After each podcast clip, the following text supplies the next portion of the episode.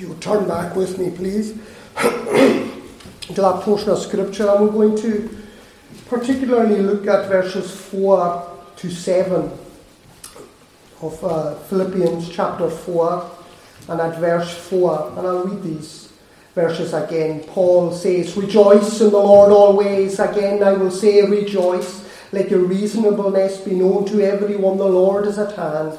Do not be anxious about anything, but in everything by prayer and supplication with thanksgiving. Let your requests be made known to God, and the peace of God, which surpasses all understanding, will guard your hearts and your minds in Christ Jesus. If I had to give a title to the sermon, it would be quite simply Do not be anxious prayer brings peace. Somebody once said, Why worry when you can trust? It's like a rocking chair, it gives you something to do, but it doesn't get you anywhere. Somebody else said, Worry is wasting today's time to clutter up tomorrow's opportunities with yesterday's troubles. Now, I don't know about you guys, but I am a worrier. One of my gifts in life is I worry.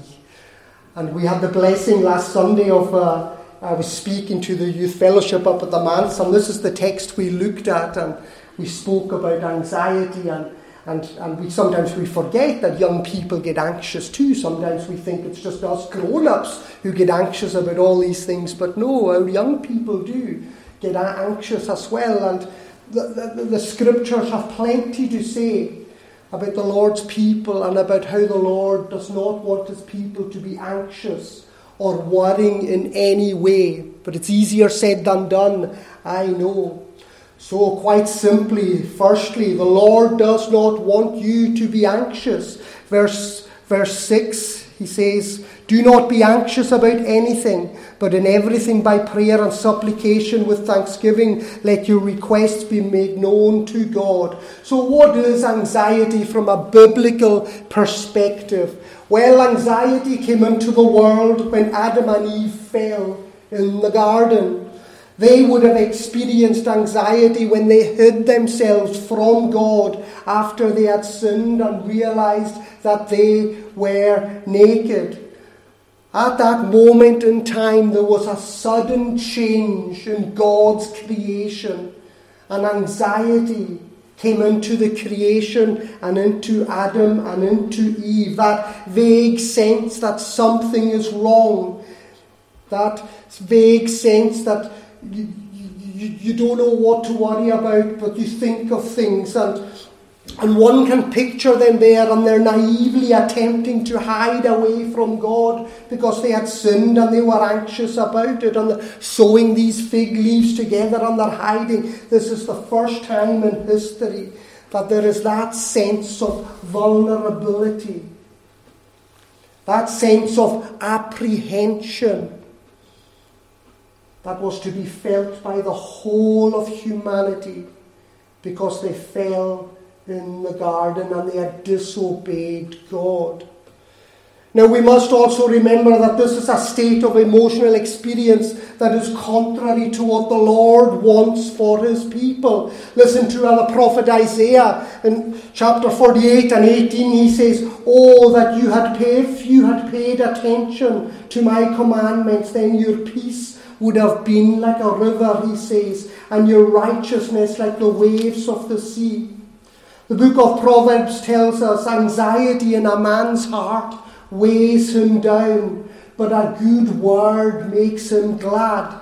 You will remember many biblical characters struggling with anxiety and even depression in the Old Testament and in the New. Paul himself speaks to the, the Corinthians in 1 Corinthians chapter 2 in there. He says, I came with fear and trembling.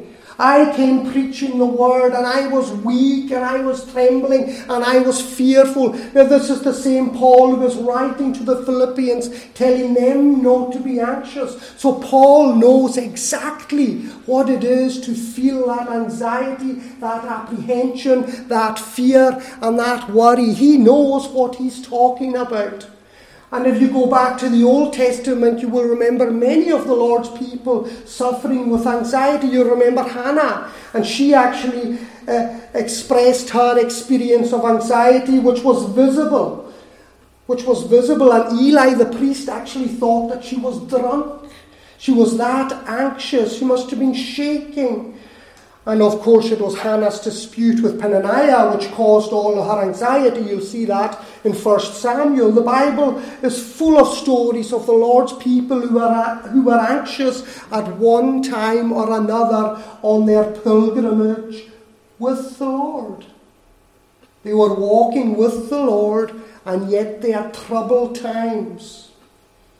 And you can think of many more. Moses going up the mountain so that's the biblical perspective on what anxiety is, very, very briefly. What about the scientific perspective? Well, the scientist tells us that anxiety is a sense of fear and apprehension that puts you on alert. Biologically, it is meant to put us into that heightened sense of awareness so that we are, we are ready for potential threats that might come our way. However, when we feel excessive anxiety and when we live in that constant state of anxiety, we're in trouble. There's nothing wrong with a little bit of anxiety. You think of a soldier at war. Is it no better for him to be a little bit anxious? You think of a policeman, a fireman, people who work in the hospital who have to be ready at a moment's notice to do whatever is needed. They need to be aware. They need to be not anxious, but aware. You know, when we are in that constant anxious state where it is not good for us mentally, physically, or spiritually, our bodies never turn out of that flight or fight. You know, that flight or fight? Will I run or will I fight? When we're in that state all the time, that, that, that tense sensation in your stomach, that heightened sense of awareness, that slight fear of sense of dread, that's anxiety, and we've all been there. Have we not all been there at one time or another in our lives and in our experience? You know, the Paul did not want this congregation in Philippi to be anxious. And he saw that they were anxious over many different things that were going on in the church and out with the church. The apostle has already touched on issues they may have been anxious about. There were a few in the church that were worried about do I really belong to Jesus? Assurance of salvation. There were a number in this church who were unsure or were starting to doubt whether they were one of the Lord's people. And he says to them in chapter 1 and verse 6 of the book of Philippians, at the very beginning of, of, of this book, he says, he gets to, the, to it, he says, Listen, I am sure of this. I am sure of this, that he who began a good work in you will bring it to completion at the day of Jesus Christ. He says, I have seen your good works. I have seen you worshipping the Lord. I know you, and I know that you belong to Jesus. Do not let the devil come in and rob you of that assurance. You love being with the Lord's people. You love the Lord Jesus. You love worshipping. So why are you doubting now? Why are you doubting now? And through time and through the generations, there are many Christians who come across periods in their lives and they think to themselves, Do you know something? I might not be a Christian. Have you ever been there? Well, there were people in this Philippian church who were there, and Paul is saying, Listen, guys. You belong to Jesus. You belong to Jesus, and Jesus has promised that when you put your faith and your trust in Him, He will never let you go. No matter where you are, no matter how anxious you get, no matter what happens in your life, if you have put your faith and trust in me and you belong to me, I will never let you go. That is one of the reasons why Jesus gave us the Lord's table. a physical reminder to remind us of where we belong. Where do we belong? We belong with the Lord's people, worshipping the Lord, sitting at his table. And that is one of the ways that the Lord gives his people that hope and reminds them of what is yet to come for them. I will not let you go he who began a good work in your life, Jesus has begun a good work in your life. He will see it through to completion. They were anxious about that. What else were they anxious about? Well, there were false teachers coming into the church. You see that in chapter 3, verse 2. They were anxious about these two ladies, Syntyche and Euodia. They were falling out. Fancy that, people falling out in church. Well, I never. Well, they were in the Philippian church. They were falling out as well. And he had to come in and say, listen, get these wonderful ladies and bring them together because they belong to the Lord. They're sisters. Do not be anxious about that. They were also anxious that they were not living lives that were worthy of the gospel. One of the themes of Philippians is the citizens of heaven. You are a citizen of Rome or you are a citizen of wherever you are, but you are more importantly, you are a citizen of heaven. First and foremost, the Lord's people, their citizenship belongs in heaven. Secondly, we belong down here. He says, Do not be anxious about that. He says, we know that the Philippians are anxious about Paul and Epaphroditus, their circumstances. Paul is in prison. Epaphroditus almost lost his life, uh, taking a, a gift to the Philippians. And Paul is simply saying to them, Listen, do not be anxious. Do not be anxious. The Lord Jesus was also aware of anxiety among his followers when he walked on the earth. In the Sermon on the Mount, he tells them, What does he say? Do not be anxious about your life. Do not be anxious about your life, what you will eat, what you will drink, nor about your body, what you will put on. Is life not more than food, and the body more than clothing? Look at the birds, he says, of the air. They neither sow nor reap nor gather into barns, and yet your heavenly Father feeds them. Are you not of more value than they? Do you remember the second part? Seek first the kingdom of God and his righteousness, and all these things will be added unto you. What does he mean there? Well, be amongst the Lord's people. Be praying. Be, be, be molded and engrafted with the Lord's people and in his church and reading his word and praying. And that is your identity. Seek that first. And everything else will be added unto you. You will have trouble. You will have shortages in your life. He's not saying you won't have trouble, but he is saying, put Jesus, put me first. Put being amongst the Lord's people first. Put being at the table where you belong first. Put all of these things first. And everything else will be added unto you. And then we'll deal with that afterwards, he's saying. We'll deal with these things afterwards. Somebody once said, Worry pulls tomorrow's clouds over today's sunshine. And it does. Worry pulls tomorrow's clouds over today's sunshine. You know, an anxious mind will tell you many things that are not real. An anxious mind will blow minor worries into mountains. That is not the mindset you are to have as a child of God, Paul is saying. The Lord does not want you to be anxious. Secondly, rejoicing and gentleness are not fruits of anxiety. Look at verses 4 to 5. This is a command. Let your reasonableness be known to everyone, the Lord is at hand. Do not be anxious about anything. You see, rejoicing and joy are one of the themes, the main theme of the book of Philippians. The Reverend Hugh preached on this during lockdown at the prayer meeting, and he, he commands them to rejoice in any circumstance. He, said, he says it twice to get his point across.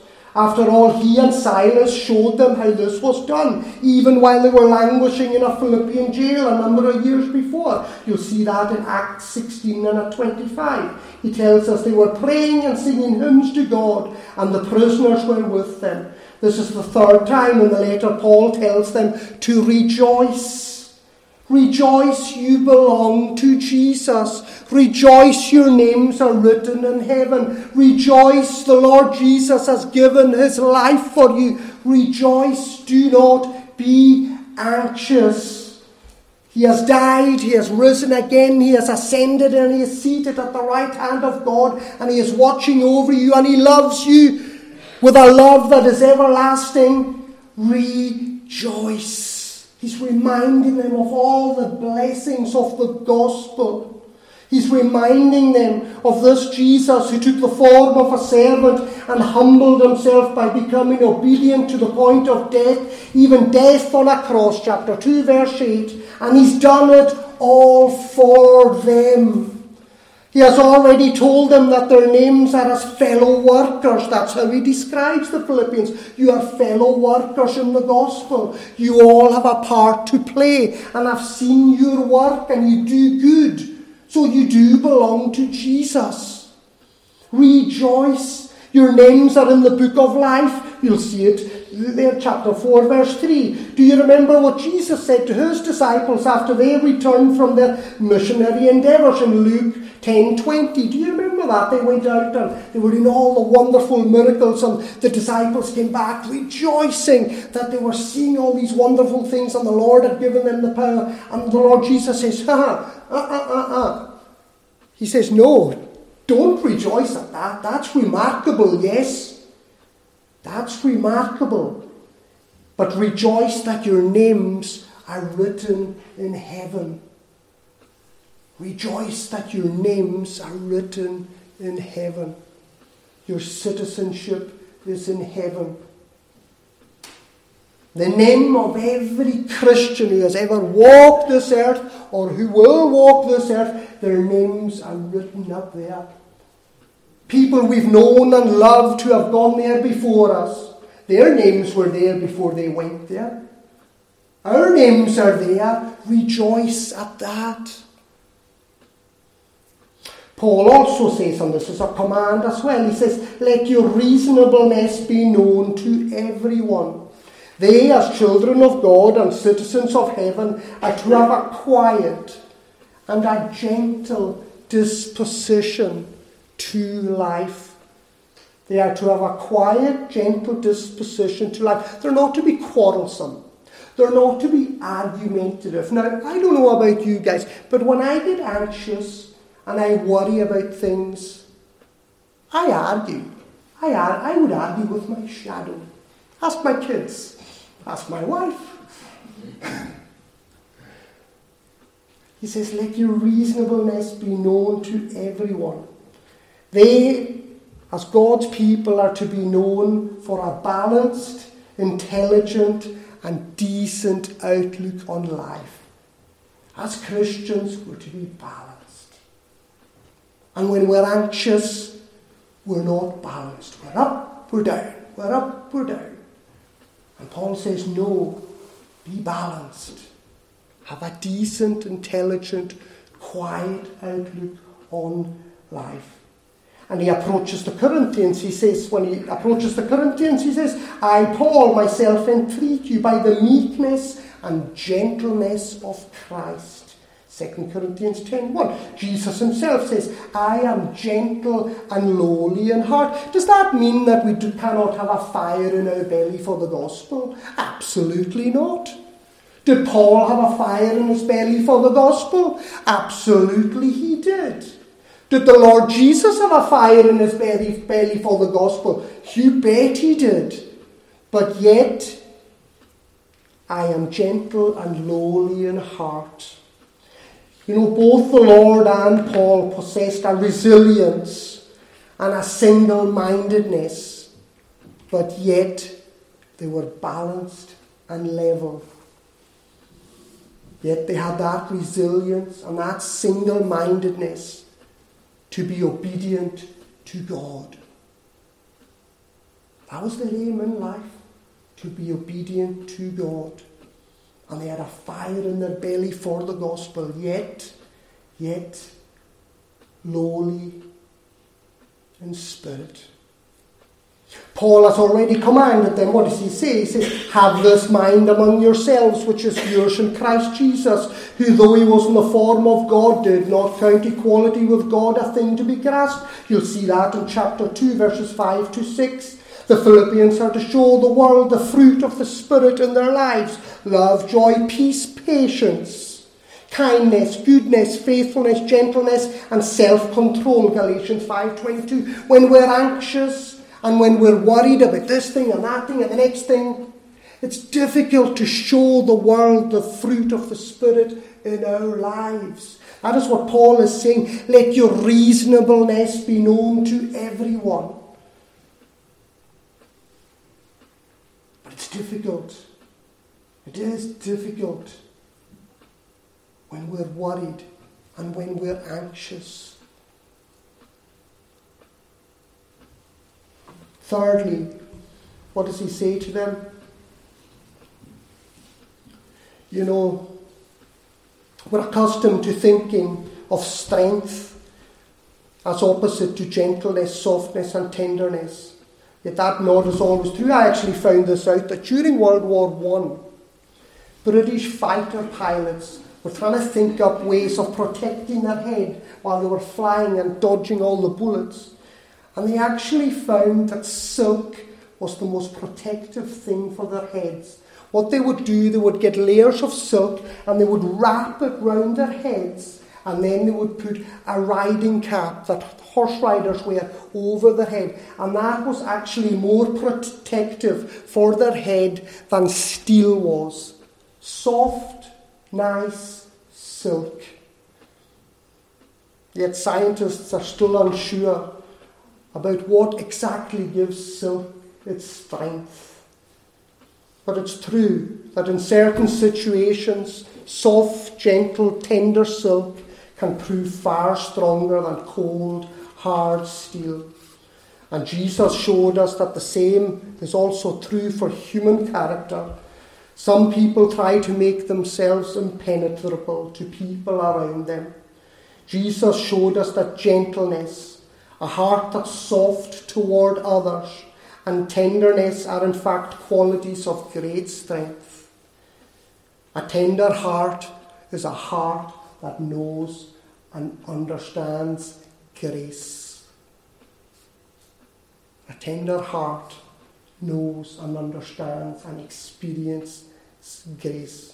You know, anxiety quenches the fruit of the Spirit in us and it robs us of our reasonableness and gentleness. The psalmist asked his own soul, you will remember in Psalm 42 these words well, Why are you cast down, O my soul, and why are you in turmoil within me?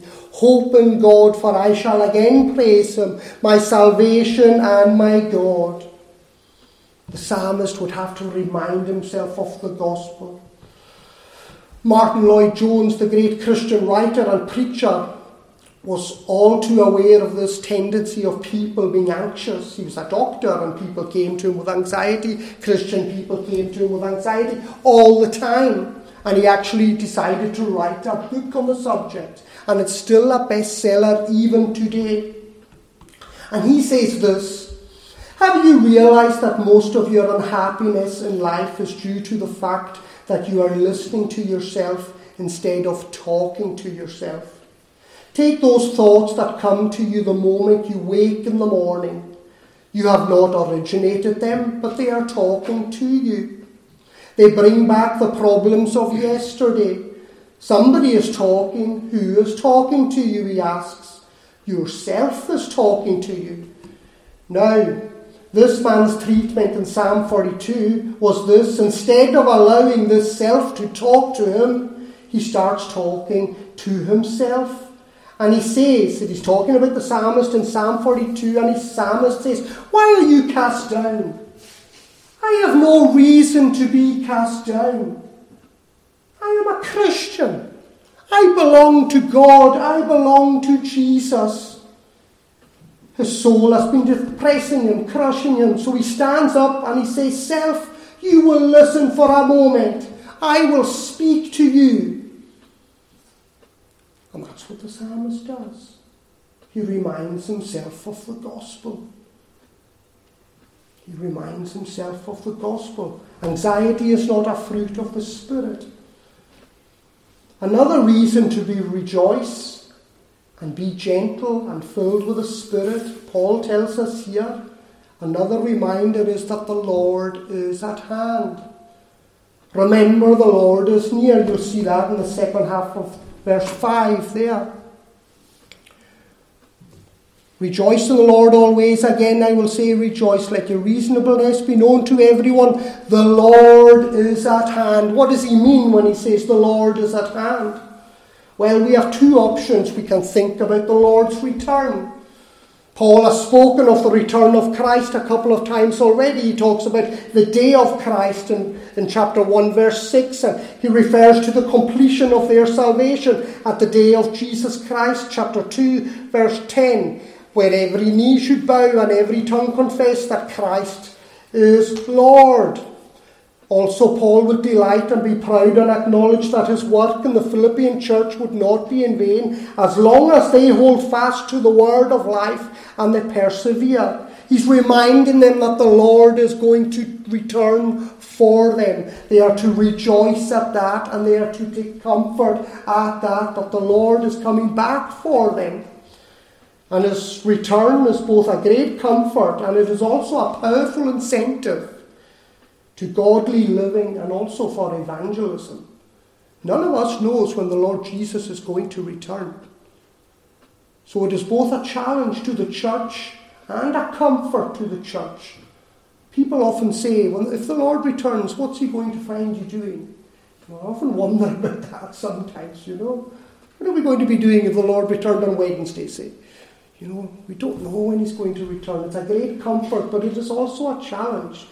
He tells them, Remember, the Lord is near, the Lord is at hand. Now, the second interpretation is that the Lord's presence is always with his people. The psalmist confirms this in Psalm 145. The Lord is near to all who call on him, and to all who call on him in truth. Psalm 34 18. The Lord is near to the broken-hearted. The Lord is always near to the broken-hearted. That is a great comfort. And he also saves the crushed in spirit. Those who have been cast aside in this world. Those who are looked down in this world. That's the one the Lord's close to. All the way through time, we see the lowest being brought and raised high the Lord comes into the lives of those who are crushed, those who have nowhere else to go. And that is our experience as Christians. How many of your testimonies would you turn around and say, you know this, the Lord came to me when I had nowhere else to go? And that is still true today. And we pray that more and more people out there whom we love and pray for every day would reach the bottom and know they've got nowhere else to go. And then the Lord will come and He will bind up the broken-hearted. But apathy, laziness, worldliness, it robs us. It robs us of the gospel. He saves the broken-hearted. The Lord is near. Even tonight He is with us here preparing us as we go and sit at the table where He will speak to us with, with the visible bread and the reminder of all that Jesus has done. If only more would see it and we keep praying that people in our families who are yet lost would see. But they must reach that point. And it is only the Lord that can bring them to that point where they look around in this world and they go, There's nothing in this world for me. Jesus, you'll have to help me. The Lord is near to the broken-hearted. You and I are the broken-hearted. You and I are the crushed in spirit. But when the Lord comes into our hearts, He gives us a confidence, not in ourselves, but a confidence in Him. I couldn't imagine living one day in this world without Jesus. I would break. I couldn't imagine it. I couldn't imagine it. The Lord is near. That's what keeps me going every day. It's what keeps you going every day. The Lord is with us, He is near. Do not be anxious. I am with you now and forever. Two interpretations. I think Paul means both. The Lord is near, He's coming soon, but He's also with you now and forevermore, even before He returns. That's what He means. The Lord is near. If you were asked, what's the big idea of the Christian life? What's the Christian life all about? Well, R.C. Sproul, and I know Reverend Hugh likes R.C. Sproul, R.C. Sproul answers this. He says, the big idea of the Christian life is coram deo. If anyone asks you, what's Christianity all about? Say this to them. It's coram deo. Remember that. It's not Gaelic now. Coram Deo is actually Latin. It's a wee Latin phrase, Coram Deo.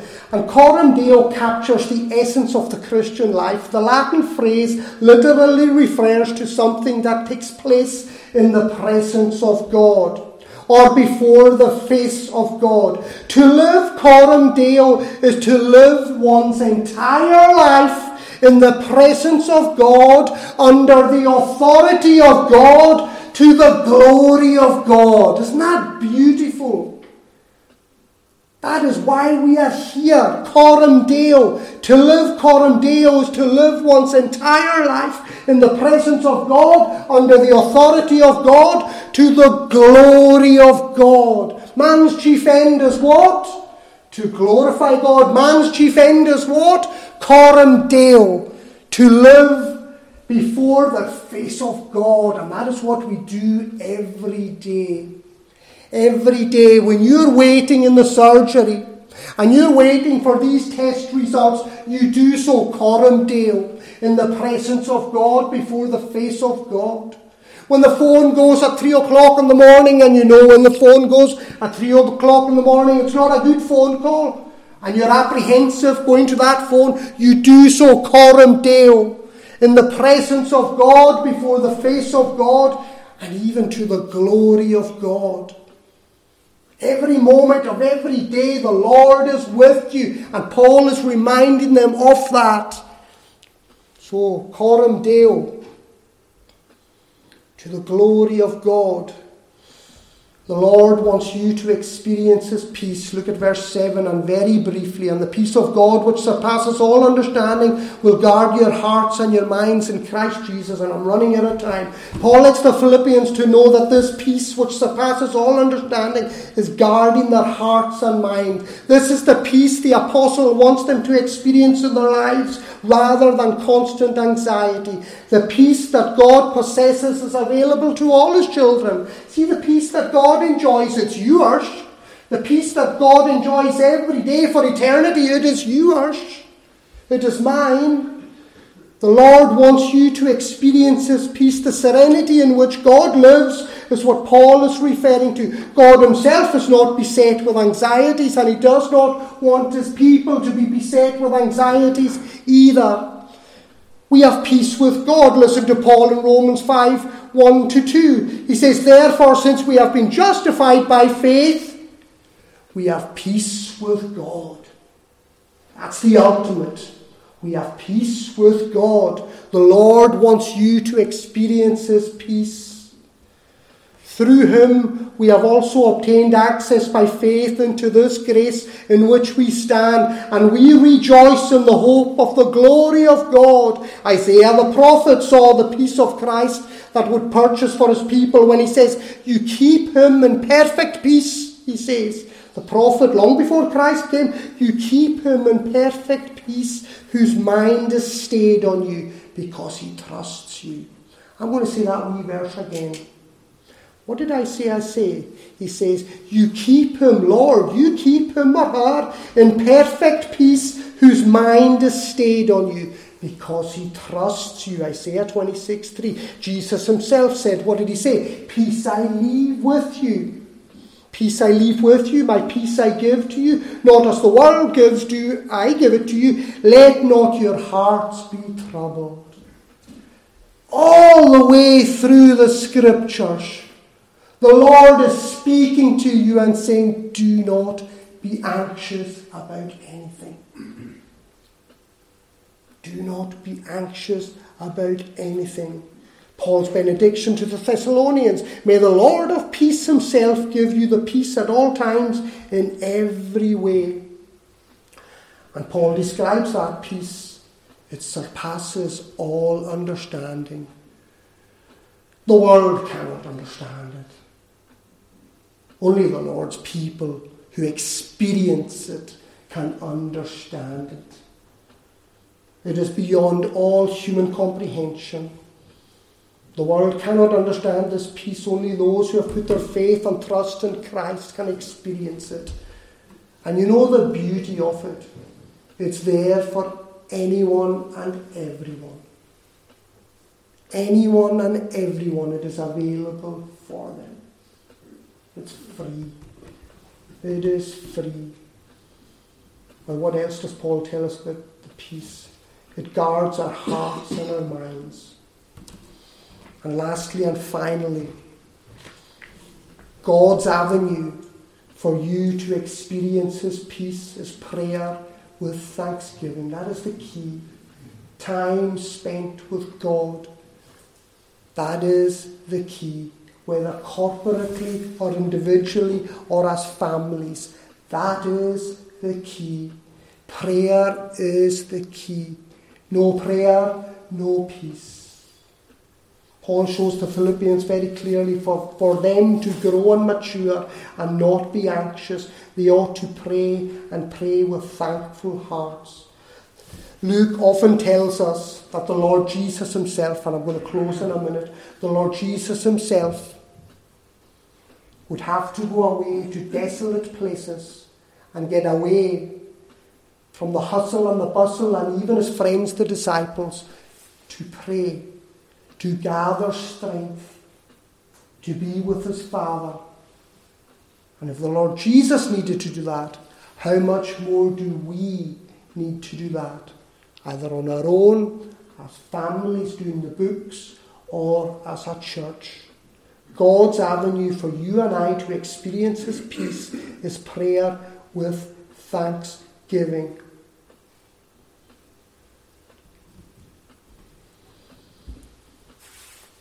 I've told you the story before, but I'm going to tell you again. My kids always say. See, the next time you preach that, don't tell that story. they know all those stories. God's avenue for you to experience His peace is prayer with thanksgiving. And forgive me if you've heard it before, but I love this story. This sums up the gospel about the man who hated flying this man hated flying and he was having to fly from one city in the United States to another city in the United States. And he jumped on, and you know what? There was a storm. And he was up in the plane, and the plane was bouncing around, and everything was falling out, and he was sweating, and he was, he was terrified. Terrified. The turbulence was terrible, he was terrified. And he looked over, and he saw a little girl. And the little girl was reading a comic.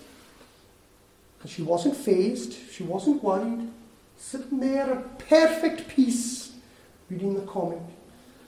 So they managed to land, the pilot managed to land the plane, and he just had to ask the little girl. He just, he had to ask her. He went up there and he says, Little girl, little girl, did you worried when we were 30,000 feet up there in the air? Did you worried? And the little girl looked at him and said, No, no, no and the cockpit door was open, and she pointed to the pilot and she said, See there, that's my dad. And he's taking me home. And he's taking me home. Perfect peace. Perfect peace.